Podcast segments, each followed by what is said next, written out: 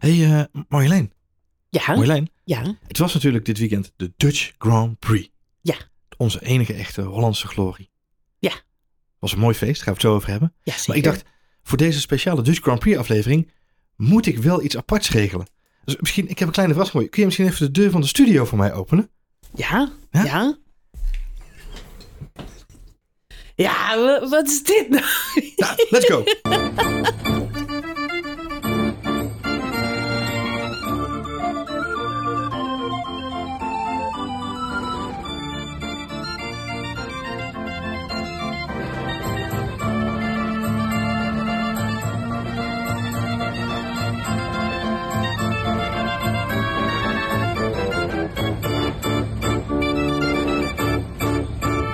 Hey, hallo en leuk dat je luistert naar een nieuwe aflevering van F1 Spoiler Alert. Een hele bijzondere uitzending natuurlijk, want we gaan het hebben over de Dutch Grand Prix. Het tweede jaar op rij dat het georganiseerd werd hier in het mooie Zandvoort op nog geen, ja, wat is het, zes kilometer van ons huis, Johan. Eh, op eh, wandelafstand zou ik bijna willen Een wandelafstand. We hadden er gewoon heen kunnen lopen. Nou, dat hebben we ook min of meer gedaan. Want vanaf de fietsenstalling ben je zeker nog eh 2,5 kilometer onderweg om op het circuit te komen. Ja.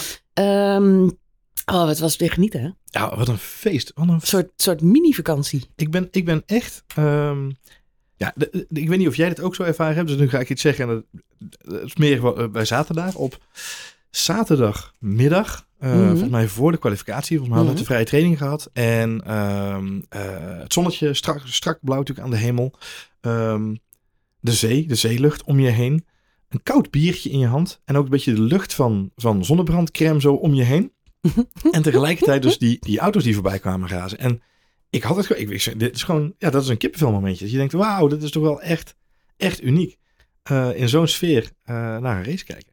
Ja, het is sowieso natuurlijk, eh, wat jij zegt, het is een hele bijzondere plek. En ik denk voor iedereen die er dit weekend bij was, uit, uit heel Nederland. Overigens, het, het ehm, verkeersplan werkte volgens mij weer als een tierenlier. Want weinig opstoppingen en alle drukte werd volgens mij heel goed gemanaged. Je had op Ik fietspad ook geen enkele moeite. echt van onder de indruk inderdaad. Dat je gewoon, Ja. ja. zeker op de, op de dagen dat het heel, hè, dat het allemaal een beetje mensen tegelijkertijd ook weg wilden. Eh, misschien alleen op zondag dat ik echt wel, wij zaten natuurlijk aan, in, in de arena. Dat ik echt op zondag het gevoel had van, oh nu is het een beetje druk. Maar voor de rest eigenlijk het hele weekend lang eh, zo goed verdeeld. Heel knap. Ja, daar, had, daar was goed over nagedacht. Dus ik denk, dat, ja, voor de mensen die van, eh, van verre komen. ik heb alle accenten om me heen gehoord. Opvallend veel Brabanders. wat ik zelf altijd heel gezellig vind. Aangezien ik daar zelf ook vandaan kom. Ehm, maar voor ons, merk ik, is het nog een tandje extra bijzonder. Omdat het echt, het is echt ons strandje. Het is, Ja, het is waar wij gaan beachvolleyballen, drankjes drinken. Aan de boulevard slenteren, hardlopen, fietsen. Het is, het is ons eh, ja, achtertuintje, echt, Ja. als je hier eh, woont. En er is niks zo gek, kan ik je vertellen, als gewoon 's ochtends voor je eigen voordeur op je fietsje stappen, naar je strand toe rijden en daar de Formule 1 zien. Het is kippenvel ten top. Ik even dat je kan er- zeggen, er is niks zo gek als dan, dat, dat je 's ochtends wakker wordt en dat er een Formule 1 wedstrijd in je achtertuin gereden wordt. Nou ja, dat, zo is het ook in ja. feite. Ik bedoel, is zaterdagochtend begon de Formule 3 en ook de Formule 2, die begonnen redelijk vroeg. Toen waren wij nog eh, aan het klaarmaken. Dat hoor je gewoon bij ons in de tuin. Ja. Ja, het is een unieke ervaring inderdaad. En, Ja. en wat we al vaker tegen elkaar gezegd hebben, eh, pak een beet eh, zes, zeven jaar geleden eh, liepen we daar op het circuit rond. En dan dacht je, nou, Nou, gaat nooit meer gebeuren. Gewoon on- onkruid tussen het asfalt. onmogelijk dat hier nog wat gereden gaat worden. Het is een prestatie echt van de, de complete organisatie achter Dutch Grand Prix en Circuit Zandvoort. Dat dit gerealiseerd is. Ik zit om me heen te kijken, net wat jij zegt. Eh, op vrijdag al. En ik denk, deze race doet niet onder voor Miami, eh, Singapore, Vegas, Baku, Monaco. Al die andere. En misschien is het nog wel beter. Sterker nog, daarom waren ze natuurlijk ook allemaal dit weekend, hè, om even mee te kijken in de keuken. Ik denk dat de combinatie van, eh, nou ja, zoals ze het zelf ook eh verkondigen, muziekfestival en, eh, en tegelijkertijd een racefestival. Dat zorgt er wel voor dat het er een, toch een hele unieke sfeer is. En dat je ook een heel ja, uniek programma hebt, wat mij betreft. We zijn natuurlijk in Oostenrijk geweest, we zijn in Frankrijk geweest. We hebben zo wel eens een Grand Prix'tje meegepakt. Ja, de, de combinatie van artiesten en, en ehm, eh, gewoon goed verdeeld programma. En, redelijk wijd opgezet dit jaar, gelukkig wel. Op sommige stukken ook wat verbreed voor mijn gevoel. Ja, dat zorgt ervoor dat mensen toch op een andere sfeer komen. En dit had echt, voor mij betreft, ja, festivalgevoel één, maar ook echt een familiefestivalgevoel. Ik heb me ook geen moment uh, met gezin, zeg maar, onveilig gevoeld, om zo maar even te zeggen. Ik denk dat dat, um, en, en er zullen heus wel kleine incidenten zijn geweest en grote incidenten, links en rechts. Maar als je het op de, op de keper beschouwt, dan is het maar heel mooi in een spreekwoord te zeggen. En je zegt er zijn meer dan 300.000 mensen in een weekend rondom dat circuit geweest.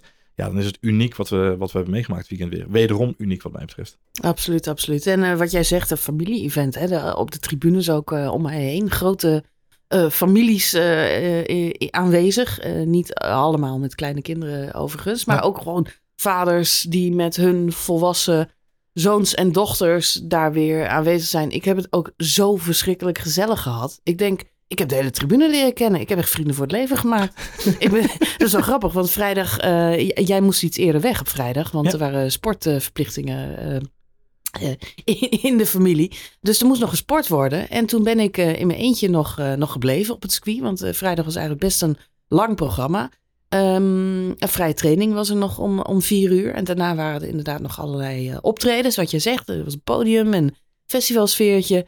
En ik heb daar gewoon, ja, uh, ten eerste, ik heb het gewoon allemaal zitten opsnuiven tot ik niet meer kon. Want het, het is gewoon, je wil daar zijn. Het is, het is een vorm van verliefdheid die ik niet kan uh, om, omschrijven. Uh, wat jij al zegt, het is de zeelucht, het weertje. Het weer zat weer zo gigantisch mee. Het was heerlijk. 6, 27 graden. Uh, je zit natuurlijk te verschroeien op die tribunes. Dus ja. je moet wel als een gek smeren.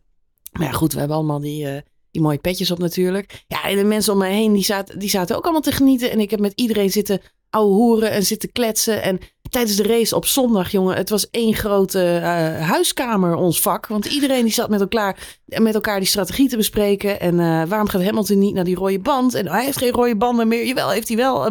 Iedereen was ook met elkaar aan het overleggen. En, en het, nee, maar die heeft dat gedaan en die heeft dat gedaan en zo. En de rij voor mij, de rij achter mij. En uh, ik kreeg zoenen van wildvreemde mannen. Ik kreeg bier van wildvreemde mannen. Ik heb, oh, ik, ik heb het. Uh, ja, nee, het was gewoon. Het was, ja, het was echt de, nou, de grootste kroeg van Nederland. En ik heb, ik heb het zo verschrikkelijk gezellig gehad. Een stukje wat ik gemist heb, dat gratis bier. Dat is een slechte zet het. Ja, dat is... Ja. je moet dit man even naar huis sturen, maar dan gaat het los. Ik zal de volgende, ik zal de volgende keer ook gewoon eens even mijn Lando Norris shirt aandoen, hoor ik al. Ja, Lando Norris shirt, sowieso tip. Dus wat uh, een, uh, een baby in een kinderwagen doet voor een man... Uh, over het algemeen, in, in termen van vrouwelijke aandacht... dat doet een Lando Norris shirt voor een vrouw. Dus meiden, als je... Uh, om een gesprekje verlegen zit, trek je Lando Norris shirt aan. Dus ik moet voor en, volgend jaar zorgen dat ik een kind ergens kaap in een Lando Norris shirt, die in een kinderwagen leg en die dan mee ja, naar de Grand Prix dat, voor dat is gratis, wel het ultimate, uh, ultimate, ultimate okay. effect. Nee, maar het is heel grappig, want natuurlijk, ja, je gaat niet, tenminste, ik ga niet drie dagen lang in, in Max Verstappen outfit lopen. het is natuurlijk leuk om meer merch. en dat is dan gelijk ook de conversation starter, want iedereen ja, die ook fan is van Lando Norris, die zwaait naar je, of die knipoogt, of die steekt zijn hand op, of die begint een gesprekje. Uh, en overigens geldt dat niet alleen voor, voor Lando Norris en uh, of Fernando Alonso, waar natuurlijk ook uh, heel veel reacties op kwamen. trouwens, heel veel mensen gesproken die zeiden, ja, Lando Norris echt de beste Formule 1 coureur van deze generatie eigenlijk. Heeft niet de wereldtitels gehaald die hij had moeten halen, maar de, de consensus was toch wel dat ja, Fernando Alonso wel een beetje, zelfs beter is dan Vettel, hoorde ik van ja. veel mensen. Um, ja, Pittig, pittig. Vertaalt zich niet in wereldtitels. Maar goed, het is leuk. Je hebt dus al die gesprekken ook hè, met wildvreemde mensen. Zoals we hier in de podcast eigenlijk ook altijd ja, uh, met elkaar ja. zitten. Over, over de geschiedenis van Formule 1. En uh, ja, hoe het zich ontvouwt en wat er natuurlijk allemaal misgaat. Wat mij heel erg opviel is, um, uh, als je het hebt over misgaan, dan denk ik uh, namelijk aan Ferrari. Dat is dat er ook veel Ferrari-fans rondliepen. Dat die ook zeer enthousiast allemaal bejegend werden. En overigens ook Mercedes-fans liepen er tussen. Ik heb echt geen onvertogen woord gezien. Niemand, nou, nou is N1 hè, dus ik kan natuurlijk ja. niet voor iedereen spreken. Maar ik moet wel zeggen dat ik me realiseerde dat um, als je zelf op zo'n circuit rondloopt, je toch een hele andere ervaring hebt dan wat er uiteindelijk in de media um, ja, gezegd of geschreven wordt of, ja. of wordt uitgelicht van zo'n event. Ik hoorde dat laatst ook al van Oostenrijk. Er waren veel mensen bij Oostenrijk. Die hadden ook een topweekend. Ja. Nou, dat is ook wel logisch natuurlijk. Want je, ja, je krijgt natuurlijk maar zoveel mee in dat stukje waar je zit. En dat is wel, ik, ik snap wel waar je heen wil inderdaad. Want dat, wij zaten natuurlijk in die arena en dat, dat daar krijg je dan dat stuk. Dat was top. Maar dan, hoor, dan lees je andere dingen en denk je, heb ik helemaal niet gezien. Nee, nou ja, goed. Om, om, hè, de- het is natuurlijk wel een, eh, een eh, eh, ja, eclectische mix van mensen, zou ik bijna willen zeggen. Maar aan de andere kant, ze hebben allemaal één gezamenlijke passie. En mij valt op dat dat juist verbroedert. En dat mensen, ja, vorig jaar met corona was natuurlijk ook al dat dit event doorging. Ja. En na twee jaar lang malaise eigenlijk weer ja, dat festivalsfeertje en de gezelligheid. En vorig jaar was natuurlijk ook alweer muziek en, en DJ's en zo, maar niet zo groot als dit jaar. Eh, dit jaar viel mij op dat de, de, ja, de schroom om met elkaar te praten of gewoon met wild die is echt weggevallen. Sterker nog, hij lijkt. eh, ehm, eh, of eh, ja, de- het initiatief om met elkaar te praten lijkt op dit moment groter dan ooit. Mensen zitten om een praatje verlegen. Ja, nou, Ja. ander- ja, we hebben elkaar ook denk ik wel gemist. En, het is, ja, en als er iets leuk is, dan is het samen over sport. eh, De eh, een wat meer dan de ander misschien, maar vooruit. We hebben elkaar En een beetje welke, ja, welke races je allemaal geweest bent ooit. En eh, wat je highlight was en je favoriete coureur. En waarom heb je die pet en dat shirt. En het viel mij ook al bij de Driver Parade dat eh, eigenlijk alle coureurs eh, ontzettend eh, hard voor geklapt eh, werd. Geen boegeroep, ook niet voor Hamilton. Eh, Charles Leclerc die kreeg een ontzettend hard applaus. Dus die Ja. heeft toch ook wel, denk ik, de harten van de Nederlandse fans eh, gestolen. Ik denk Lennon Norris trouwens ook. Mensen gingen uit hun dak. Mhm. Lando zat echt met, met rode wangetjes zo voor mij. Oeh. En dat was toch wel erg komisch. Overigens waren ook echt veel Lennon Norris fans hoor. Op het op Ja, circuit. Dus, eh, ja. populaire coureur. Ehm, nee, ja, dus het is heel leuk om te zien. Oh, het viel mij wel op trouwens dat George Russell gelijk aanklampte. Want die had dat natuurlijk ook eh, allemaal in de gaten. Dat als je een beetje buddy-buddy bent met Verstappen... dan Mhm. kun je ook de harten van de Nederlandse fans eh, winnen. Leclerc doet dat natuurlijk heel slim dit seizoen. Hè, met veel eh, mutual respect, wederzijds respect over en weer tussen de twee titelkandidaten. Ehm, dat wordt heel erg gewaardeerd door de fans. Dus mij viel op na afloop van de race. George Russell natuurlijk knappe tweede plek gepakt. Ja. Zijn hoogste uitslag ooit trouwens. Dus eh, indrukwekkend. Daar gaan we het straks nog over hebben. Ehm, mij, mij viel op dat, dat George Russell na afloop ook eh, op zijn Hamiltons eigenlijk de fans bedankte. Oh, ja. ja. Ehm, eh, ja, bijzondere ervaring hier op het circuit. Ook heel enthousiast. Max feliciteerde na afloop. bijna een knuffel gaf. En hij probeert echt die banden met, met Max een beetje aan te halen. En daar een beetje eh popiopie over te doen. Omdat hij zich ook wel realiseert van... als ik nou ook een beetje in dat clubje kom van Max en Lando en, eh, en Leclerc... ja. dan eh, gaan ze voor mij natuurlijk ook zo op de banken staan. Want dat was nog wel iets minder hoor bij die Drivers Parade. Nou, ik denk, ik denk George dat moest er nog een beetje verwerken. Ik denk dat Mercedes George- zit nog een beetje in het verdomhoekje. Ik denk dat George een beetje... Kijk, hij is natuurlijk eh, eh, zonder enige bagage bij Mercedes binnengekomen. Dus Ja. dat scheelt een hoop. En ik denk dat er bij, binnen Mercedes, zonder dat ik te veel naar de RTL Boulevard kant van deze podcast wil gaan hangen. Maar ik denk dat er bij Mercedes natuurlijk wel een hoop sentiment is nog steeds rondom het seizoen 2021. Voor George Russell is dat gewoon net iets anders. Dus je merkt ook wel dat hij zijn best doet om een soort van brug te slaan. Het is een beetje dat neefje op de verjaardag die tussen twee zijn oom en een tante in zitten die, die ruzie hebben met elkaar. En dat neefje probeert een beetje, eh, toch een beetje bij elkaar te brengen, weet je? ja, Het is een beetje, dat is het. nou, dat is een beetje het ja. gevoel wat ik bij George Russell dit weekend Ja. had. En ik vind dat helemaal niet kwalijk. Ik vind het heel positief. Eh, het viel mij inderdaad ook op, zoals jij zegt. Ehm, maar ik denk dat hij vooral bezig was om te zorgen van... hey jongens, wij zijn ook cool. En weet je, alle respect, want ook voor de Nederlandse fans. En Mercedes is echt de kwaadste niet onderaan de streep. Ik denk dat dat, dat voornam- voornamelijk zijn charme-offensief was. Ehm, ja, echt, echt de populariteit gaan pakken, dat wordt natuurlijk lastig voor hem. Want het, ja, onderaan de streep... eh, Nou ja, het is Ferrari ook gelukt. Het is, eh, Ferrari was ook lange tijd... Jawel, maar George was natuurlijk een beetje stijfharig. Laten we eerlijk zijn. Ja, dat is het ook. Dat zie ik ook niet zomaar Nee, gebeuren. dat is grappig. maar, Maar een, een- van de dingen, en misschien wil je het daar nog niet over hebben, maar wat mij dus wel opviel als onderstreping van hetgene wat jij zegt is, en volgens mij stond het nog wel op ons lijstje, was met name die, die, die flares, die rook eh, dingen. Ja. Wat mij dus opviel, en ik weet niet of jij dat nog eh, ervaren hebt, maar eh, zowel bij de kwalificatie als na de race, zaten we natuurlijk s'avonds terug te kijken nog eventjes, want je krijgt maar zoveel mee op het circuit onderaan de streep. En dan hoor je ook dat het in het commentaar gaat er wel heel veel over. En ook in de internationale pers gaat het er heel veel over. En ik had zoiets, ja, valt toch allemaal mee en onderaan de streep. Maar toen zat ik nog even wat andere beelden terug te kijken de afgelopen paar uur. En toen viel mij wel op dat op het rechte stuk, dus tegenover de pitstraight, dat daar wel... eh, wij hebben bijna geen flares gezien. Ik denk als ik er twee gezien heb, en waarvan eentje dan ook gelijk een wereldnieuws haalde. Maar als wij er twee gezien hebben daar in de arena, is het veel. Eh, misschien drie. Ehm, maar op de andere stukken op circuit werd het wel, en zeker na de winst op zondag, zag ik op het rechte stuk, eh, bij de start, start-finish, echt ja, een stuk of vijf, zes van die dingen wel aangaan. Dus daar waren ze kennelijk wel meer aanwezig dan wat wij hebben meegegeven. Want ik vond het echt na dag 1 en 2 van, waar hebben die mensen het over? Ik heb misschien één zo'n ding gezien. Nou, wat opvallend is, en dit is natuurlijk al wel uitge- uitgebreid eh, eh, besproken, eh, flares waren verboden.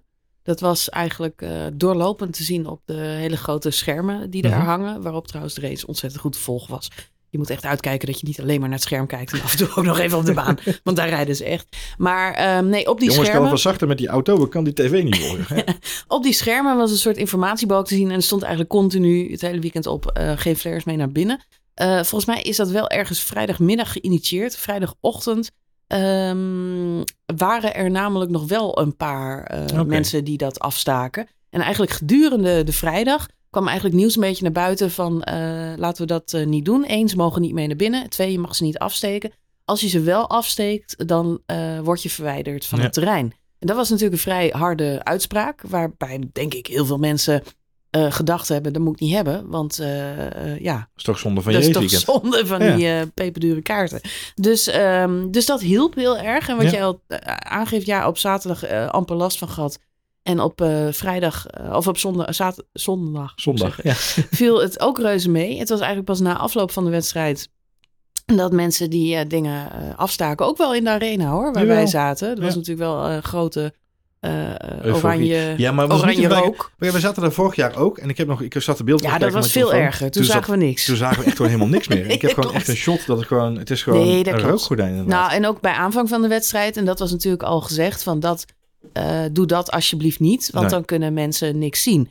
En, eh, nu zat alleen eigenlijk iemand bij ons in het vak met een vlag te zwaaien tijdens de start. Ik weet niet meer wie dat was. Maar Ja, hallo. Eh, ja, ik, ja, een vlag, ja. even wel voor alle duidelijkheid, Ja. Marjolein. Ik was wel wat teleurgesteld. Jij neemt een vlag mee, Ja, maar het is dan wel een Nederlandse vlag. Ik dacht, daar komt die Mika Hakkinen vlag voor jou weer tevoorschijn. nou dat was leuk toen Kimi Räikkönen nog reed. maar nu zou ik dan voor Bottas zijn. En ik weet niet of dat een goede conversation starter is met de juiste mensen. Nou ja, dan moet je letterlijk en vuurlijk met de wielen bloot. Ja, precies. Dus eh, Ja. ik weet niet wat voor types er dan om afkomen. Je probeert toch ook een beetje de coureurs uit te zoeken die... eh, Sauna-liefhebbers. Ja. Ja, Ja. Eh, sauna-liefhebbers. Nou, heel gezellig. Er liepen wel wat Bottas-petjes rond. Het aantal eh Rijkonen-petten was eh, drastisch geslonken. Ja. ja, zonde. Ja. wat jammer is trouwens, want ja, Rijkonen reed natuurlijk vorig, vorig jaar ook al niet op Zandvoort. Eh, Omdat hij toen eh corona die hebben we had. echt moeten Dus, missen. eh, ja, we hebben hem Waren helaas, eh, wel niet meer. Kimi Räikkönen petjes te koop in de F1 shop. Kostte slechts 90 euro. Dus ja, Ja, de prijzen waren exorbitant van de Formule 1 voor merch. merch. Ja. Tip voor volgend jaar. haal je niet in de kop dat je op het circuit nog wel wat leuke petjes of shirtjes kunt kopen. want die gaan drie keer over de kop. Ja. Het was ook, Leuk voor een petje, drie keer over de kop. Ja, het was ook bedroevend rustig trouwens bij die standjes. Wat slim was, uiteraard van de familie Verstappen, is dat zij hele grote trucks buiten het circuit hebben staan van de Max Verstappen fanshop. Ja. En daar eh, golden gewoon de normale prijzen. Ja, Kon je gewoon voor, eh, wat was het? 40 euro, Ja, 39 euro. 39, een, eh, 95. Ja. het petje van dit jaar halen. Maar op het circuit waren die petten, diezelfde petten, 60 euro. Ja. En ik moest heel erg lachen. Er was een Fernando Alonso pet.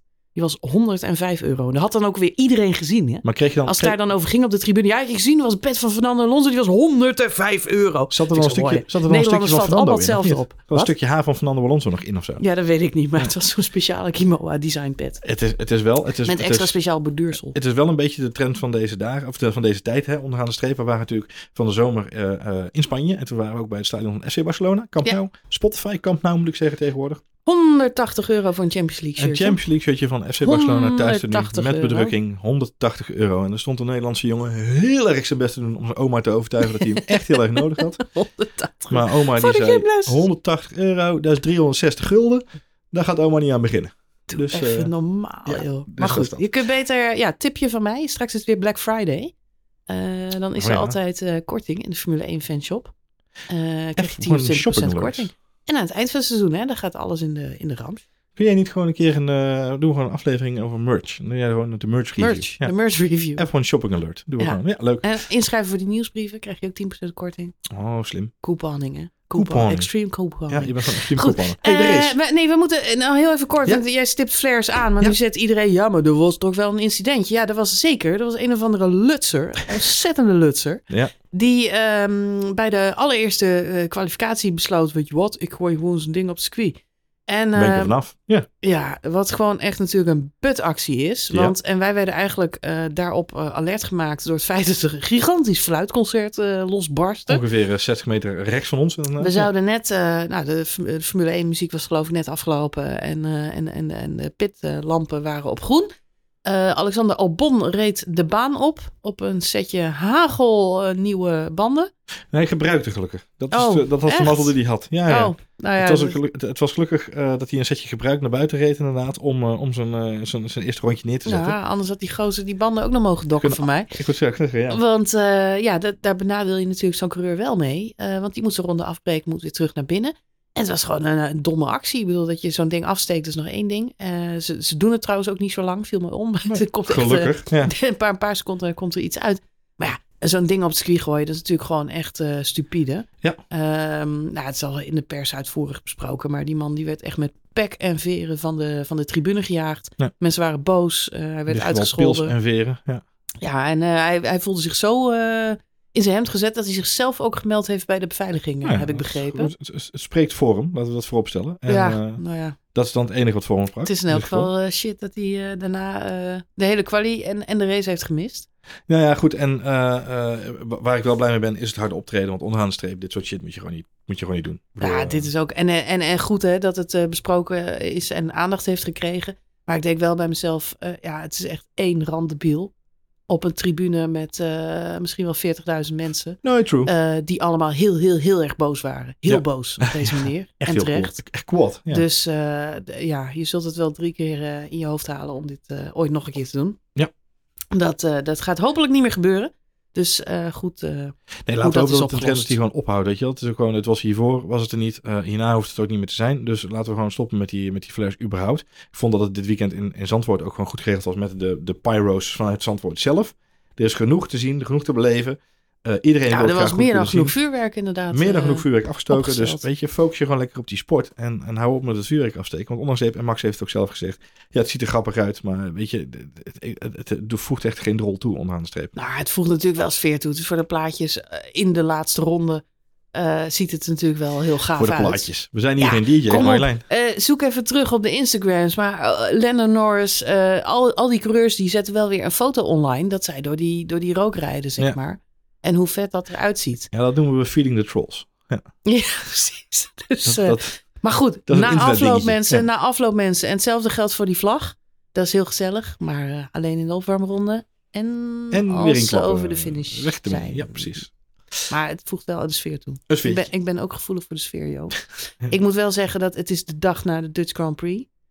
Eh, en ik heb er een kater van verdriet eh, dat, het voorbij is. Ja, Ja, echt. Het is een beetje als een, eh, als een vakantieliefde. En je hebt net een, een geweldige week met elkaar doorgebracht. Je bent echt hotel de botel verliefd, Johan. Je hele buik zit vol met vlinders. En je denkt, dit is het. Hier ga ik de rest van mijn leven mee doorbrengen. En je moest in die auto gaan zitten. Je ouders zijn doorgereden. Op naar de volgende camping. Of weer terug naar huis. Al je fucking Donald Duckjes al gelezen. En je weet niet of je die persoon ooit, ooit, ooit nog terug gaat zien. Het is echt wel hartverscheurend.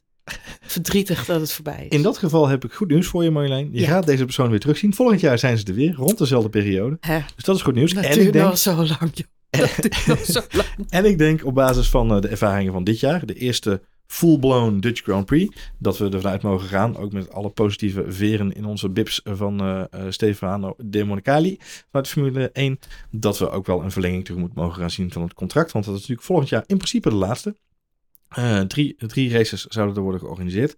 Nou, dat, eh, dat, dat is dan volgend jaar gelijk voor de laatste keer. Ja, hopelijk komt die verlenging er dan snel achteraan. Want- Mij viel, maar ja, dat zou, eh, dat, dat- laten we dat hopen inderdaad. Want dat is het beste nieuws wat hieruit voort zou kunnen komen. Mij valt op, en viel was vorig jaar ook zo, alle blije gezichtjes van iedereen die in de Formule 1 eh, werkt. Gun Steiner was natuurlijk nog even voor een interviewtje bij, bij Ziggo Sport. Kevin Magnus heb ik voorbij zien komen. Ik vind de hele sfeer, overigens ook weer props aan, eh, aan, aan Ziggo Sport, hoe ze dat dit jaar weer eh, hebben opgepakt met zo'n zo'n beachstand. En elke avond, je hebt dan toch als je s'avonds thuis komt, dan denk je, ik wil het nog even Even, eh, nog- even, na- ja, even, even naborrelen. Weet je? naborrelen. Ja, je, Ja, je Ja. bent alweer thuis, helemaal rozig, knalrooie kop, lekker fris gedoucht. En dan denk je, ja, nog even dat gevoel vasthouden. En morgen gaan we weer. En ik vind dat zij die sfeer dan toch goed weten te vangen. Maar mij valt op dat alle mensen die daar in de uitzending komen, dat die ook allemaal stralen. Ja. En eh, er, er hangt een relaxedheid daar. En er zijn natuurlijk ook veel Nederlandse coureurs, van de Garde, Renger van de Zanden, die al die gasten eh, van dichtbij kennen. High fives uitgedeeld, heel veel complimenten wat jij zegt. Eh, ja, ik, ik denk wel dat iedereen staat te popelen om hier vaker terug te komen. Volgens Ja. mij is er niemand die het vervelend vindt om hier aan de Hollandse kust zo'n zo'n kleine mini-vakantie te hebben. Nee, lijkt mij ook inderdaad. Nee. Nee. En de race dit jaar bood daar ook genoeg. Ja. Toegang toch? Nou, absoluut. Laten we het even hebben over de race. Want eh, wat een circuit is Zandvoort toch ook. Eh, de beelden van de kombochten, die kennen we inmiddels. Maar ik, ook daar kan ik niet ophouden daarvan te genieten. want dat is eh, werkelijk waar fantastisch. De, de slingshot voordat je het lange rechte stuk opkomt. En die Max natuurlijk precies genoeg snelheid meegaf. Om na die safety car situatie met zichtbaar gemak Lewis Hamilton in te halen. Dat is toch ook weer een dikke vette kudo's naar de, naar de ontwerper van het circuit, Ja. eh, vind ik. En eh, ja, hoe wij daarvan kunnen genieten. Ehm, maar ja, de race, Johan. De race werd opnieuw gewonnen door Max Verstappen. Wie had dat gedacht? Ja. Ik in elk geval niet. nee. Begin van het seizoen nog geroepen. Charles Leclerc zal wel gaan winnen in Zandvoort. ik moet zeggen, het zag er tijdens de vrije trainingen ook nog best wel even zo uit. Want de Eens. Ferrari zaten er heel goed bij. En eh, bij Red Bull was echt werk aan de winkel. Klopt. Toen kwam de kwalificatie. Ja. Dachten we allemaal, nou, bij Red Bull hebben ze gewoon verstoppertjes zitten spelen. Want ze zijn hartstikke snel. Zetten een eh, vrij makkelijke 10, 1, 10 en een half uit mijn hoofd eh, Ja. neer. Maar toen werd het toch nog even spannend. Eh, want ja, de Ferraris die toverden ook nog het een en het ander uit de hoge hoed. Ja. En Max wist met een hele kleine marge eh, toch pole position te pakken. En de kleinste marge tot nu toe. Ja, tussen de twee heren inderdaad. Het is, eh, eh, ik was aan het begin van het weekend, had ik zoiets van, oh mijn hemel, als we maar niet kopie ondergaan in deze Sea of Orange. Want dat zou natuurlijk zonde zijn. Maar uiteindelijk komt hij dan toch als winnaar bovendrijven, zowel op zaterdag als op zondag. Ik denk dat dat voor twee dingen spreekt. Eén is het feit dat ze bij Red Bull echt wel de shit op orde hebben als het gaat om eh, die auto optimaliseren, de data goed lezen, zorgen dat ze weten waar ze moeten verbeteren om te zorgen dat ze er komen. En Max gaf dat zelf ook aan natuurlijk na de wedstrijd. Maar twee, ook de mentale weerbaarheid van Max Verstappen. En we hebben het hier al heel vaak over gehad. Maar halleluja, hé, 300.000 mensen, 100.000 mensen per dag die daar komen staan. En laten we voor het gemak even uitgaan van 80, 90 procent van die mensen in het oranje of met een Max Verstappen petje op en, eh, en, en, en voor jou daar aanwezig. Dan neem ik het nog, dan neem ik het nog veilig, om het zo maar even te zeggen. Ehm, het brengt een enorme druk met zich mee, hebben we het al vaker over gehad. Ook vorig jaar was dat zo. Eh, en vorig jaar vond ik het al uitzonderlijk. Ik vond het dit jaar misschien nog wel uitzonderlijker, omdat dit jaar ook die auto niet lekker op de weg lag eh, op vrijdag. Er was zichtbaar eh, de eerste twee vrije trainingen eh, aan het zoeken. Verstappen had natuurlijk ook pech eh, de eerste vrije training met de versnellingsbak. Eh, Dat helpt natuurlijk ook niet. Dat betekent dat Sergio Perez eigenlijk alle data moet gaan verzamelen. Nou, dat is natuurlijk altijd niet prettig, ondanks wie je teamgenoot nou is. Het feit dat je teamgenoot je data moet gaan verzamelen is nooit handig. Ehm, maar de, ja, het herstel van Verstappen, maar ook het herstel van Red Bull als team. Ja, dat, dat weet je, zo word je kampioen onderaan de streep. En dan kunnen we er lang en breed over lullen. Maar dan is het terecht dat ze aan beide klassementen op dit moment aan de kop staan. Want eh, het beste team met de beste coureur op dit moment. En dan pak je dit soort overwinningen op meest magistrale wijze. Want ik heb op zaterdag ook echt gezegd, ik had niet verwacht dat het team zou pakken, die pol. Eh, maar hij tovert toch weer een rondje uit de hoge hoed. eh, waarvan je zegt, nou, te gek. Dit is uniek. En daar waren we bij. Het leek natuurlijk allemaal in kannen en kruiken, appeltje, eitje. De start verliep goed. Mijn angst is altijd dat als de start misgaat en je komt achter een auto te zitten waar je niet voorbij kunt, dan heb je toch wel een probleem. Maar dat zat allemaal mee. Rijdt eigenlijk vrij snel eh, weg eh, bij de rest van het veld. Wel samen met Charles Leclerc in zijn kielzog. Die wist eh, goed bij te blijven. Dus het begin van de race was nog best even ja, spannend om te zien wat daar gebeurde. Daarna werd het ook vrij snel spannend, want wat bleek, er waren verschillende strategieën in omloop. Ja. Ehm, Red Bull en Ferrari zaten op een soortgelijke strategie, maar Mercedes had duidelijk voor een andere gameplan gekozen. En dat had alles te maken met de witte band. De grote verrassing van Mercedes is het feit dat ze gekozen hebben voor de eenstopper. Ja. Eh, daar waar veel teams toch bang waren dat dat niet ging werken. Daar had niemand rekening mee gehouden. Niemand. De data van de witte band was eigenlijk shitband, laat maar liggen, kun je niks mee op Zandvoort. Nee. En ergens is er in de, ja, de, de, de offices, de kantoren van Mercedes besloten, wij gaan het gewoon proberen. Ja, waarom niet? En dat is ook wel goed, hè? Wat natuurlijk duidelijk werd gedurende het weekend is dat Mercedes er dichterbij zat dan dat we misschien wel van tevoren gedacht hadden. Eh, zowel Mercedes, maar ook bijvoorbeeld Williams. Er waren een aantal teams die hadden echt helemaal geen zin in Zandvoort eigenlijk. Dus laten we Zandvoort overslaan, want qua type baan ligt het ons helemaal niet lekker. Mercedes, ja, twijfelde daar heel erg. Ja, Alexander Albon bijvoorbeeld, die gaf aan na de race in uh, België. Van joh, uh, fast forward Monza. Ja, eens. en weet je, laten we gaan. En terwijl uiteindelijk Albon natuurlijk een hele keurige twaalfde plek rijdt. Wat echt wel een prestatie is. Als je weet dat die auto helemaal niet lekker ligt op dit nee, circuit. Absoluut. En hetzelfde gold een beetje om. Het was een beetje. Ja, het komt twee kanten op. En um, wat George Russell ook aangaf na de wedstrijd uh, op zondag. Is vanaf de eerste vrije training. En Max Verstappen kan dit natuurlijk beamen naar Spa. Maar vanaf die eerste vrije training voelden ze eigenlijk al dat er meer in die auto zat dan dat ze van tevoren gedacht hadden. En dat zag je terug op zaterdag. Met name die derde vrije training. Kwamen ze ineens heel goed dichtbij. En dan heb je die kwalificatiegun ja, Hamilton en Russell zaten daar gewoon echt uh, uh, goed bij. En, en je zag gewoon dat die auto in potentie, in ieder geval, het Ferrari moeilijk kon gaan maken. Of ze bij Red Bull konden komen. Ja, dat was een beetje het vraagteken. Maar als je dan ervoor kiest, oké, we hebben een auto, daar kunnen we sowieso Ferrari, kunnen we Ferrari mee bestrijden. En als we dat kleine beetje extra risico nemen door een eindstop te gaan, dan kunnen we misschien wel meedoen om de winst. Ja, absoluut. Er waren twee factoren die eigenlijk ervoor zorgden dat uh, Mercedes ineens weer in play was en meedeed. Niet alleen voor een podium, maar misschien zelfs wel voor een overwinning. En dat was enerzijds, uh, wat jij al zei, de auto was veel beter voor dit geschikt dan van tevoren werd gedacht.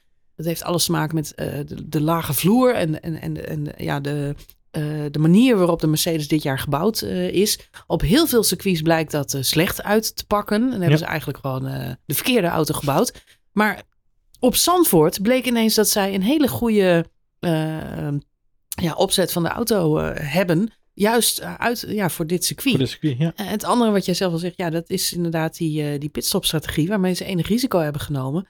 maar dat pakte goed uit, want wat bleek vanaf het moment dat die witte band eronder zat, waren zij dik een seconde tot anderhalf sneller dan heel veel andere coureurs op de baan op dat moment op gele of rode banden.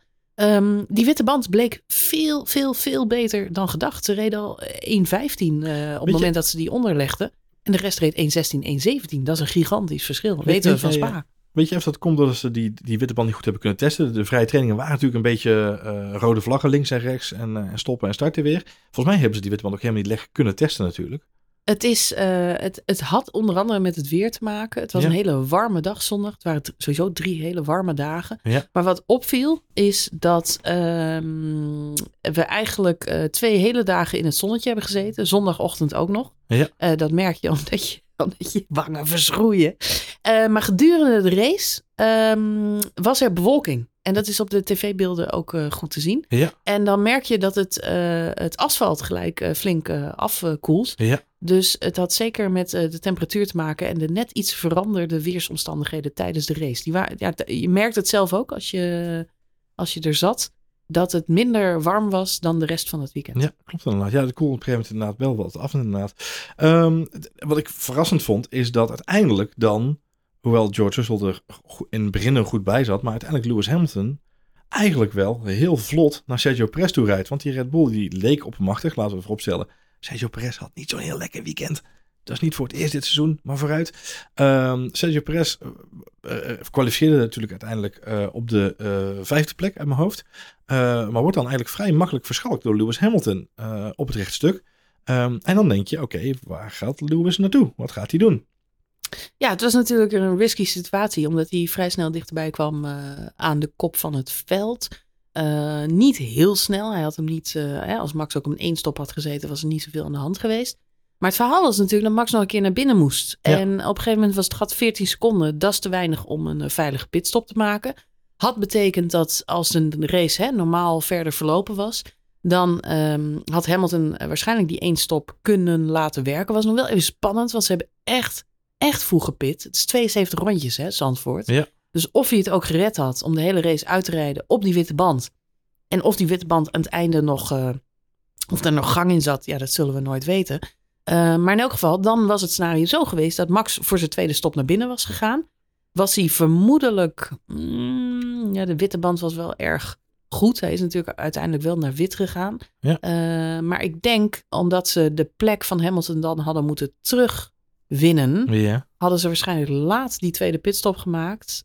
Of voor de gele band of voor de rode band. In Ja. theorie zou die sneller moeten zijn dan de witte band voor Ja. de laatste stint.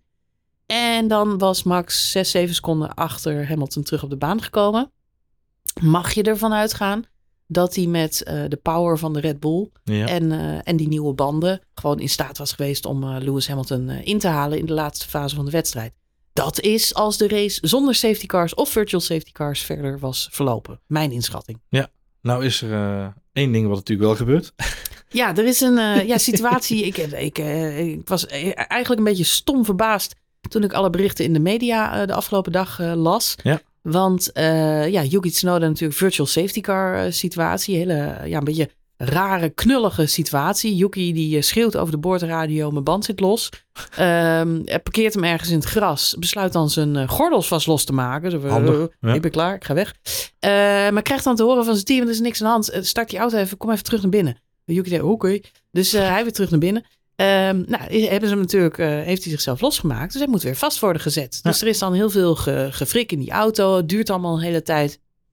Kan uiteindelijk eh, toch weer eh, de baan op. Ja. Maar goed, die hele eh anekdote, die zorgt wel voor een virtual safety car. Want hij valt uiteindelijk alsnog uit. Stil, ja. En, Ja. Dat, en die, die, die hele consternatie daaromtrent ehm is enigszins in het voordeel, of enigszins, is een beetje in het voordeel van, eh, van Red Bull, eh, mag ik zeggen.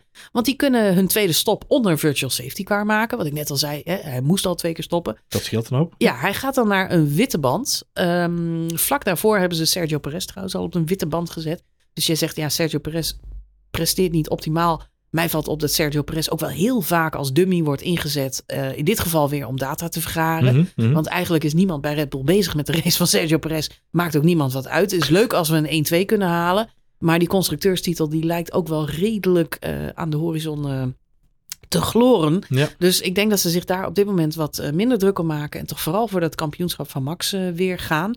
Ehm, dat betekent dat Sergio Perez ook echt weer als proefkonijntje wordt ingezet. En eh, die witte band al onder had. Dat Ja. zag er allemaal goed uit. Eh, daarom krijgt Max ook de witte band onder die virtual safety car. En eh, blijft op die manier voor Lewis Hamilton. Op dat moment is het gat namelijk onder virtual safety car weer opgelopen naar 20 seconden of zo. Ja. Ehm, ja, en dat, Dat maakt uiteindelijk het feit dat, het, dat, het, dat hij daar die marge weet te behouden. dat is in zijn voordeel. Maar Ja. goed, de, de consternatie online is natuurlijk dat deze hele situatie bedacht zou zijn. Een Ja. eh, conspiracy theory. eh, ja, waar ik echt eh, met mijn hoofd ja, want weet jij, niet weet jij bij hoe, kan. weet jij hoe ja. Alfa Tauri, Tauri hiervoor heet als team? Nou, Nou, dat heet het Toro Rosso. ja. Ja, weet je hoe je dat, dat is, als je dat in, het, in het Italiaans is dat, is dat rode stier. Goed. Ja, Marjolein. En Hey. weet je wie er ook rode stier heten? God. Het is toch van de zotte dat we het hier überhaupt over hebben. het, is, het is serieus.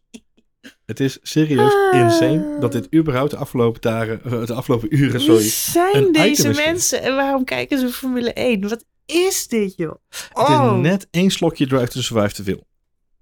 Ja, ik word hier wel heel verdrietig van. Want dit is het idee alleen al dat. ehm, nou, vooropgesteld, eh, eh, jij vertelde eh, dat ehm, op de socials het dus ook eh, helemaal losgaat nu op de strateeg eh, Ja, van eh, Henna, Red Bull, ja. Henna Smits. Eh, die in mijn ogen echt een van de grootste heldinnen van deze wereld is. Ehm, daar, daar alleen al kan ik woest van worden als ik dat hoor. Dat je dat, je dat doet. Was vorig jaar trouwens ook hè, met de hele situatie eh, met, eh, met Hamilton en, eh, en Verstappen. En eh, mensen als Michael Massey die doodsbedreigingen Ja, hebben Latifi gekregen. ook En, eh, inderdaad. Ja, Latifi, inderdaad. En dan denk ik, die mensen zijn niet goed. ja maar Marjolein. Latifi, die is van de familie van La, Lavazza. Ja, hou op. Weet je wat er in koffie hou zit? Op, Cafeïne. hou op. Weet je wat er in Red Bull zit? Cafeïne. Ja, Marjolein. Ah, De plot thickens. die mensen moeten allemaal een internetverbod krijgen. denk serieus Dit kan toch Dat niet, ze met z'n allen bij elkaar komen bij een snackbar. Want de pizzatent zit al vol. Ze komen met z'n allen in een kelder bij een snackbar bij elkaar om dit Oh. strategieën te bespreken. Kan toch niet, man. Die mensen haal ze van het internet. Ik vind dit echt gênant. Ik vind dit een van de redenen waarom je eigenlijk een social media bevret zou moeten invoeren. Dat mensen Ja. alleen op social media Ja. mogen als ze social media Toelatingsexamen, ja. bijschaven. ja. Ja. Even een eerst inburgeren, anders dan mag je Eerst niet even een meedoen. stukje theorieles, jongens. ja, Kom op. dit is Ja. nou, maar echt. Kunnen ze die mensen niet verwijderen allemaal. Gewoon flaggen, hop, optieven. Dat kan, maar dan blijven er op Twitter echt alleen nog maar bots over. Dat is vrij lastig. Maar eh, Jongen, nee, het is natuurlijk... Het eh, is, het, is, het is een idiote situatie. Er zijn wel, wel, nou ja, wel tien redenen te verzinnen waarom dit eh, to- totale onzin is. Uh, heeft trouwens ook een statement eh, naar buiten gebracht waarin ze zeggen, ja luister, wij opereren gewoon als zelfstandig team. Dus dit soort dingen gebeuren echt niet. Daarnaast echt mijn belangrijkste argument is, Red Bull heeft het niet nodig mensen. ze staan zo verschrikkelijk dik voor in de kampioenschap. En zegt hij, ja, maar het is de grote prijs van Nederland. En Max moest hem winnen, want de belangen zijn groot. En dan denk ik, nou, sorry. Maar er is echt niemand bij Red Bull, wat een fucking professionele organisatie is. Niemand die het risico zou lopen om uit dit hele kampioenschap getrapt te worden vanwege dit soort vals spel. Exact. Want dat risico is aan, hè, als het onderzocht zou worden, dit is aannemelijk. En als je dan zo van de conspiracy theories bent, dan is alles te tracen. Heb jij Flavio gezien ergens dit weekend? Ja, god hou op. dus uh, nee, het, het feit dat ze dat zouden riskeren en dat iemand over de boordradio of met een post-it of met een sms'je of wat dan ook even zou vragen bij Alfred, kunnen jullie even? Dat is van de zotte, weet je wel. Ze hadden het niet, ze hebben het niet nodig. Ze liggen zo dik voor in het kampioenschap. Nee. Als deze, als, als Hamilton had gewonnen, was Max nog steeds tweede of derde geworden. Was hij weer uitgelopen op Leclerc. Mercedes doet niet eens mee op dit moment om, uh, om nog kampioen te worden. Nee, nee, nee. nee. Um, dus uh, damage control was, uh, was, was, was prima in orde geweest. ja, het, het is gewoon niet nodig. En daarnaast wat ik toen straks al zei, in een normaal... De, de race pace van de Red Bull was in alle opzichten beter. als Red Bull gewoon die tweede pitstop had gemaakt. Kijk hoe Max uiteindelijk uh, ja. na de echte safety car Lewis inhaalt. Ja. In de eerste freaking bocht, weet je wel. Die gast heeft er... Weet je hoe goed die jongen op dit moment is? Heb je hem niet gezien op Spa? Weet je wel, hij, hij, hij rijgt ze allemaal lachend aan het spit. Het zal hem echt worst wezen dat Hamilton zeven seconden voor hem. Dat geeft hem uitdaging en plezier. En als ze iets bij Red Bull graag hadden willen zien... dan als dat dat, dat, dat scenario zich had ontvouwen. En trust me, Max was er gewoon voorbij gegaan. Ze hadden Dus waarschijnlijk... Zelfs als de gewone stop Linksom of gemaakt, rechtsom? hadden ze binnen zes ronden hadden Ja, ze er joh. naast gezeten. Hadden ze er alweer naast gezeten. was echt, die, die, die Mercedes riet lekker hoor. Hij, ja, en eh, kudo's voor de strategie. Wat ik net al zei, ik denk niet dat die witte band het helemaal tot het einde gered zou hebben. Die was sowieso ingekakt. Dat had het echt appeltje-eitje gemaakt om aan het einde nog, eh, nog in te halen. Ten tweede, waarom zou het risico nemen? Het is niet nodig. Ze liggen zo ver voor in de kampioenschapsstrijd op dit moment. Dat is gewoon onzin. Ten derde, als het al gepland was, dan was het echt tien ronden te vroeg, Yuki. Tien ronden te vroeg. Ja. Leer tellen.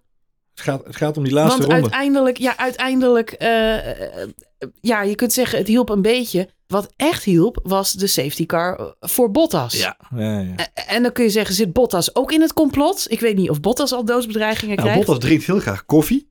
Ja, nou, daar ga je weer, joh. Daar ga je weer. Daar ga je Wat weer. zit er in koffie? Ja, en hij Ah, moest weg bij Mercedes. Dus ik Precies. snap het. Ik snap Ja. het.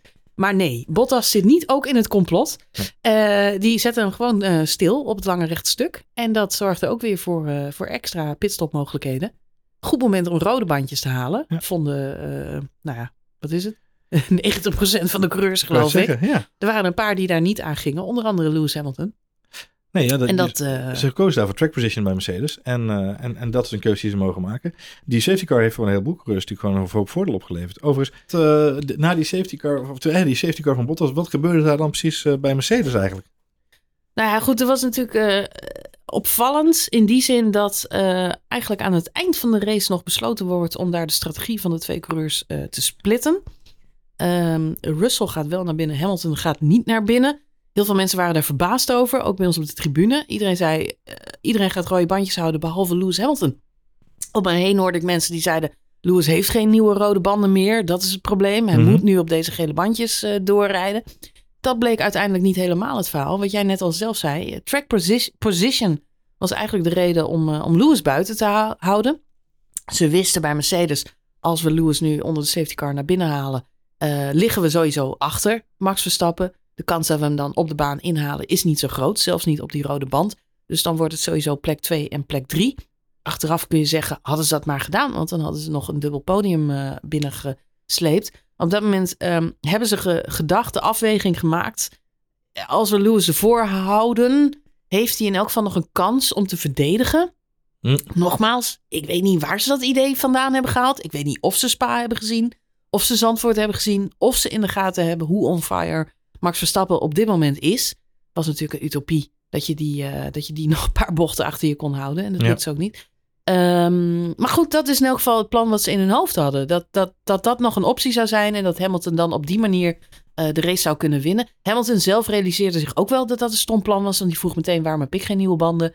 ehm, nou goed, dan was hij natuurlijk sowieso die koppositie al, uh, al kwijtgeraakt. Ja, ja, ja. Het plan was aanvankelijk om, uh, George Russell zat daar natuurlijk nog tussen, om George Russell daar ook lekker te laten. Want dan hadden ze nog een buffertje gehad. Dan had Max eerst Russell moeten inhalen en dan pas uh, Lewis Hamilton. Ja. Dat had misschien net het voordeel gegeven waar ze op hoopten. Ik denk trouwens ook niet dat dat had uitgemaakt, want hè, Russell, Hamilton, allemaal hetzelfde. Nou ja, en George Russell is bezig met zijn charme-offensief, zeg jij. Dus die was keurig aan de kant gegaan. Nou, ja, dat weet ik niet. Maar Nee? ja, twee Mercedes op gele bandjes. eh, met nog, wat was het, tien, tien ronden te gaan of zo. Dat is voor Max echt gesneden koek. Dus dat was niet heel spannend geworden. Maar goed, dat was wel het plan.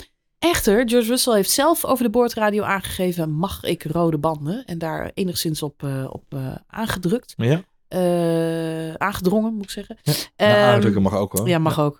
Hij heeft ze niet zelf aangedrukt. Nee, ja, en hij heeft ze gekregen. En dat gaf hem aan de eindfase van, van de wedstrijd een voordeel. Ja. Kon daardoor in elk geval ook Lewis Hamilton weer inhalen. Die daardoor bijzonder geïrriteerd en zuur reageerde over de boordradio na afloop. Ja, die was boos. En ik Zo. snap het ook wel. Zelfs zo zuur dat ze bij de familie Kerstbeken zeiden van de tafel zuren. Nou, nou, nou, het kan ook wel wat minder zuur hoor. Nou, wat mij zo opvalt is dat... vind ik dan, ja, ik kan niet zeggen het verschil tussen de jonge en de oude coureurs. Maar eh, zo'n George Rus- Russell zit in de auto eh, te rekenen en, en na te denken. Ik heb nog goede banden. En we gaan zo'n herstart doen. Het is nog zoveel ronden. Ehm, in principe zit je gewoon safe als je onder die eh, safety car die rode banden gaat halen.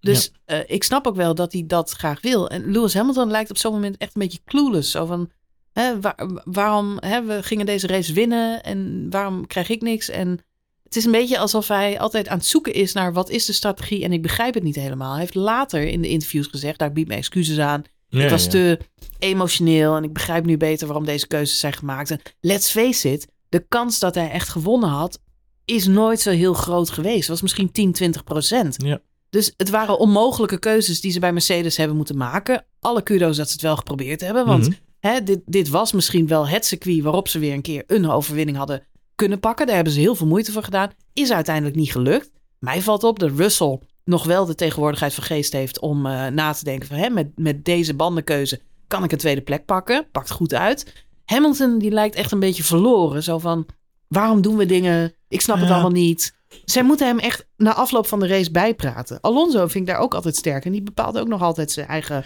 Nou, we strategie. We hebben het hier vaker over met Lewis Hamilton natuurlijk. Overigens vind ik nog steeds, hè, 10, 20 procent in de handen van Lewis Hamilton is eh, eigenlijk 30, 40 procent. Als je het eh, eh, zo bekijkt. True. Het blijft onderaan de streep toch gewoon Lewis Hamilton. Dus zeg nooit nooit bij hem. Ehm, maar wat je, we hebben het hier vaak over met Lewis natuurlijk. Dat hij heel erg afhankelijk is van zijn samenwerking met Bono. En ehm, hè, zijn, zijn eh, engineer. En, Mhm. en ja, die, die synergie die is altijd al heel belangrijk geweest. Daar heeft hij zeven kampioenschappen mee gewonnen. Ehm, en, en daar zit, een, ja, daar zit een, een soort kat-en-muisspel in, zou ik bijna wel zeggen. Of een halen en brengplicht naar elkaar toe. Zij houden elkaar gewoon gedurende de race heel veel op de hoogte. Waardoor Lewis zich kan focussen op de dingen die voor hem op dat moment belangrijk zijn. Tel daarbij op de emotie. Ondanks het feit dat het zo'n coole kikker is en zoveel ervaring heeft. Van het feit, ik doe al heel het seizoen niet mee om de prijzen. Eh, dit zou zomaar het eerste seizoen kunnen worden in jaren dat ik geen overwinning ga boeken in de Formule 1. Ik zit nu ineens aan de kop van, de, van, het, eh, hè, van het veld. Eh, de spanning die aan zijn hoofd toeneemt, ja, dat reageert, dan reageert hij toch emotioneel. Ik moet zeggen, dat vind ik dan toch weer prettig om te zien. Dat er ook een soort van emotie Nou, in ik zit. vind het weer hypocrisie ten top, Johan. Want een week geleden zitten we in Spa. Heeft hij zijn mond vol over Fernando Alonso. En zo ga je niet met elkaar om. En eh, we weten in elk geval wat hij nu van me denkt. Mhm. Daar is hij toch wel eh, uitgesproken over geweest. Of misschien wel niet uitgesproken. Door het hele verhaal een beetje te negeren en eh, af te doen. En we hebben allemaal gelachen hè, om het petje. En de manier waarop de heren het uiteindelijk hebben opgelost. Maar het was wel erg duidelijk dat Lewis Hamilton ehm, het onprofessioneel vond. Hoe Fernando Alonso over de boordradio gereageerd heeft. En we zijn een week verder. En hij doet het zelf niet naar een andere coureur, maar naar zijn eigen team. Ja, maar dat vind Ook ik wel... nog de sneer in de uitloop, uitloopronde. Hè? Zo van, ik wil in elk geval mijn engineers bedanken. mechanics, ja, de ja, ja, mechanics. ja. Want die hebben heel hard gewerkt dit weekend om een fantastische auto te bouwen. Er was een duidelijke, nou de strategen die kunnen allemaal door de, de, de, de, Nee, maar laat, kijk, laten we door vooropstellen. de plays gespoeld worden. ik- ik maar vind- de engineers waren goed. Dat, die zijn niet hypocriet. Als je het naar je eigen team moet je het lekker zelf weten. Eh, onderaan de streep mag jij je eigen team uitmaken wat je wil. Ik vind, eh, de, de, de, dat vind ik niet hypocriet ten opzichte van Alonso vorige week. Wat ik wel hypocriet vind, en daar hebben we het vaker over gehad, is dat Lewis Hamilton eh, erg uitgesproken is geweest over het vloeken over de boordradio. En het feit dat je dat niet kunt maken. Max Verstappen is natuurlijk een aantal keren het onderwerp geweest van discussie over het vloeken over de boordradio. Want je bent toch een voorbeeld voor de kinderen en dat kun je niet maken. En dan zelf inderdaad uh, dit seizoen al meerdere keren. Er is wat afgebiept. Uh, eraf gebliept worden. Dat is natuurlijk wel een opvallend dingetje. Als je het dan hebt over hypocrisie, is dat wat mij betreft het dingetje wat je eruit moet lichten. Hè, het vloeken over de boordradio, waar die dan zelfs zo'n veel tegenstander van is. Uh, maar nogmaals, ik, ik, ben, ik vind het altijd frappant als mensen zeggen, je mag niet vloeken over de boordradio. Ik vind het de grootst mogelijke onzin. Je, je zit niet wat je doet vol adrenaline. Precies. Vol adrenaline. En ik heb ook zitten vloeken op de tribune dit uh, weekend over talloze dingen. Ja. Soms gewoon uit enthousiasme. Ja. En soms dat je biertje oppassen. Ja. Ja. Uh, een moment waarop ik wel waarschijnlijk een vloek heb gelaten, was het moment dat uh, Ferrari drie banden had klaarstaan voor Carlos Sainz. Ja, toch best knap, ze er al drie hadden klaarstaan. Ja, het was ja. voor mij een flashback naar 99, Eddie Irvine, Grand Prix van Europa, voor wie het zich nog herinnert. Dat was alweer een tijdje geleden dat Ferrari maar drie bandjes uit de warmers had gehaald. Ja. Maar uh, Misschien uh, voor uh, retro vibes, geen dat, idee. Dat stamt nog uit de tijd dat uh, Schumacher natuurlijk ooit met drie wielen binnen kwam rijden. Dat ze dachten, we hebben ja, er maar dat was op Spa, dat was op ja. Spa. Maar dat ja. was Schumacher zijn eigen fout, omdat hij tegen Coulthard aanreed. Ja. Maar in dit geval was het een Ferrari Classic. Dit was en die Irvine was trouwens ook aanwezig op Zandvoort. Dus misschien was het gewoon een soort hommage aan, uh, kunnen, aan de grootmeester. Even kijken. Knipoog. Ferrari. Ferrari komt uit Italië. In Italië drinkt ze graag koffie. In koffie zit cafeïne. Toro Rosso zit ook in Italië. Toro Rosso is Italiaans voor rode stier. Ja, ik snap het Marjolein. Dat aluhoedje wordt steeds groter en groter. Nee, dit was natuurlijk weer een klassieke HBTF. Een, uh, het blijft toch Ferrari. Klassieke uh, HBTF. Eén is het band staat, de band staat niet klaar. Twee is iemand flikkert de wheelgun gewoon halverwege die pitstraat in. Uh, zo van, nou, kijk maar even. Het is gelukkig niet zo dat ze... Dat ze, hè, ze hadden zich natuurlijk niet gerealiseerd dat ze op Zandvoort waren. Het, het circuit met de smalste pitstraat van alle races zo'n beetje, denk ik. Hadden ze natuurlijk nog niet de tijd aan gehad om te wennen. In de drie dagen dat ze hiervoor er waren en alle pitstopoefeningen gedaan hebben. Dus iemand flikkert gewoon die wheelgun zo halverwege neer. Sergio Perez knalt daar overheen. Ja, dan staan ze nou ook nog een beetje beteuterd naar die wheelgun te kijken. Ja, die konden niks aan doen, omdat die band er niet was, jongens. Dus alles bij elkaar. Volgens mij een pitstop van, uh, van 8 of 9 seconden stilstaan uh, voor Carlos Sainz. Daarmee einde race voor Carlos Sainz. Wat mij betreft einde race voor het uh, constructeurskampioenschap voor Ferrari dit weekend. Ze hebben volgens mij daar nu zelf uiteindelijk uh, zichzelf in de voet geschoten met de wheelgun, om het dan zo maar even te zeggen. Um, en ik ben heel erg benieuwd, um, fingers crossed, want ik zou het wel leuk vinden voor de spanning van het kampioenschap, of Mercedes deze lijn kan doorzetten. En het uiteindelijk nog Ferrari echt heel, uh, heel moeilijk kan gaan maken in, de, in dat kampioenschap. Ja, strategisch en organisatorisch kunnen ze er met Mercedes ook wat van, af en toe, uh, qua de planken misslaan. Zolang ze maar niet verkleed zijn, gaat het redelijk goed. Nee, precies. Zolang ja. ze dat dit seizoen achterwege laten, lijkt het goed te gaan. Nee, even grappen aan de kant. Maar Mercedes heeft daar wel echt zichtbaar een streepje voor. Op, uh, op het team uh, van uh, Ferrari. Binotto was nog even over de boordradio te horen. Wat gebeurde daar nou bij Carlos Sainz? Een mes. Het zei hij heel ja. eerlijk, gelukkig, een keer. Um, ik vind wel, er is veel gezegd over Binotto. En uh, hè, er zijn ook mensen die zeggen, hij moet, hij, moet, hij moet misschien wel weer opstappen. Want het mm -hmm. is een zootje. Ja. Aan de andere kant, ik kijk er ook wel een beetje anders naar. En ik vind ook wel dat Ferrari de afgelopen twee seizoenen in positieve zin een beetje aan het veranderen is. We kwamen uit het tijdperk uh, Raikkonen Vettel, wat uh, ja, hè, het oude Ferrari is. En we, we zijn nu met twee nieuwe jonge coureurs. Je kunt zien dat de sfeer over het algemeen volgens mij verbeterd is bij Ferrari, ondanks deze gigantische blunders. Er zijn veel schouderklopjes. Er is, ik zie dat die gasten, uh, Sainz en Leclerc, het was echt zo'n zo, een beetje zo'n zo'n zo'n di dictatuur. Een beetje een enge vibe altijd van, van ruzie en, uh, en, en problemen. En ik zie dat die gasten, ondanks alle tegenslag, wel heel relaxed met elkaar omgaan. En, ja. uh, dus ik heb wel het gevoel dat Binotto met een cultuurverandering geslaagd is. Het andere waarin hij ook geslaagd in is, is dat hij een hele snelle auto heeft gebouwd. En dat is het eerste wat Ferrari moest doen. En dat hebben ze gedaan. Dus er zijn twee dingen die al positief voor ze uitpakken. Waar ze ja. echt, echt, echt aan moeten werken is strategie. En uh, ja, dit soort dommigheden. Want dit, dit kost ze gewoon de race. En als ze volgend jaar meer, weer mee willen doen om het kampioenschap... dan mogen dit soort dingen echt niet meer gebeuren. Dus laten we hopen dat dit voor Ferrari een leerjaar is. Laten we ja. ook hopen dat Binotto de kans krijgt om uh, zijn, zijn roadmap af te maken. Want ik denk dat hij een roadmap heeft. En ik denk dat ze volgend jaar uh, gevaarlijker kunnen zijn dan, uh, dan we nu denken. Ja, het gevaar wat je onderstreept, wat je niet mag, mag vergeten bij Ferrari, is eigenlijk de vierde poot van deze, van deze kampioenschapsmentaliteit die je moet creëren. Je hebt natuurlijk, jij zegt terecht, je hebt de, de, sfeer, Je hebt de, de hardware en de auto moet goed zijn. En je hebt je strategie en je, en je, je kennis en kunde in de, in de pitstraat. Dat zijn drie hele belangrijke poten. De vierde poot die bij Ferrari helaas altijd om de hoek komt zeilen is politiek. En onderaan de streep is dit een van de grootste merken ter wereld. En toevallig had ik laatst nog, uh, omdat ik in de discussie op Twitter ook even ben gaan opzoeken van hoe zat het nou weer. Maar wat je eigenlijk heel goed ziet, of opvallend genoeg ziet, is dat we hebben een tijdperk tot gehad. En dat was vanaf 1993, hè, laten we het niet vergeten. 1993 tot, uh, even uit mijn hoofd, 2004, 2005. Mm -hmm. uh, daarna zijn er nog twee tussenpauzen geweest. twee, twee, twee korte mensen die als teambaas hebben geprobeerd ongeveer een jaar. En toen hadden we Arie Verbenne, die werd binnengehaald. En die kreeg ook Vettel mee als cadeautje. Want oh, Vettel zou komen om Ferrari naar het kampioenschap te helpen. En diezelfde hernieuwde energie die jij nu eigenlijk benoemt bij Ferrari, zag je toen ook. En het verhaal is, die positieve energie is merkbaar, is voelbaar. Maar als de kampioenschappen uitblijven, dan gaat er in dat politieke stuk gaat er een hoop werken. En dan is het bij, bij Ferrari nou eenmaal zo, heb je de loyaliteit niet meer, dan ben je het haasje. En, degene die dat kan onderstrepen is Arie Verbenne. Die was natuurlijk binnengehaald door uh, Sergio Marchionne, de, de, de helaas overleden uh, CEO van Ferrari. Um, uh, hij had de steun van de CEO, maar ja, die viel weg en vol plotsklaps off with his head. En hij was verdwenen. En, en was dat Binotto op die stoel. En nu zie je bij Binotto eigenlijk hetzelfde als wat je eigenlijk zag bij Vettel en Rijkonen. Nieuwe coureurs, positieve energie, we gaan voor het kampioenschap. We investeren heel erg op onze nummer 1 Charles Leclerc, ook met een langdurig contract. De auto is goed, maar ja, goed, 2018 deed Ferrari ook mee om de prijzen. En 2019 uh, uh, was het uh, gedaan met Arie Verbenne. Dus eh, ja, ik, ik, fingers crossed wat jij zegt dat de roadmap gevolgd kan worden. Want ja, onderaan de streep denk ik dat eh, het allemaal de goede kant op beweegt. Als we in ieder geval nog een stap kunnen maken in, op de afdeling strategie. Ja. Eens. Heb je het over politiek gekonkel en mismanagement, dan heb je het ook over Alpine. Daar werd deze week bekend dat Piastri uh, niet bij Alpine zal gaan rijden. Er is een uitspraak geweest van het internationale sporttribunaal, autosporttribunaal, noem jij het maar. De, contract, de, contract, de contractcommissie. Uh, ja. Nou goed. Uh, Piastri gaat definitief naar McLaren. Daar bleek hij namelijk al getekend te hebben, leerden wij ook deze week. Ja, Daniel Ricciardo leerde dat ook deze week. Die leerde dat ook deze week. Het is nog steeds een ongoing soap. Even in, in, het heel kort, goed dat Piastri naar McLaren gaat? Voor Piastri wel, voor McLaren ook. Voor Ricciardo heel erg balen. Ik hoop dat hij een ander plekje vindt.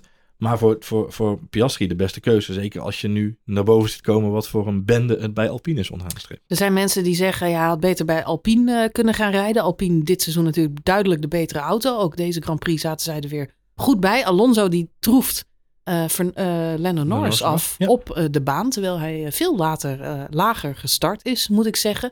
Ook Alonso wist heel goed werk te maken van die witte bandjes. Alpine was eigenlijk het enige team naast Mercedes uh, wat uh, ja, die gedurfde strategie aan is gegaan. Dat pakte heel goed uit. Alonso had een slechte kwalificatie, maar wist zich in de race terug te vechten omdat die witte band heel goed voor hem werkte. Uiteindelijk pakt hij nog een extra plekje bij die laatste safety car. Ja. Omdat Lennon Norris daar nog naar binnen gaat voor nieuwe banden. Bottas bedankt. Ja.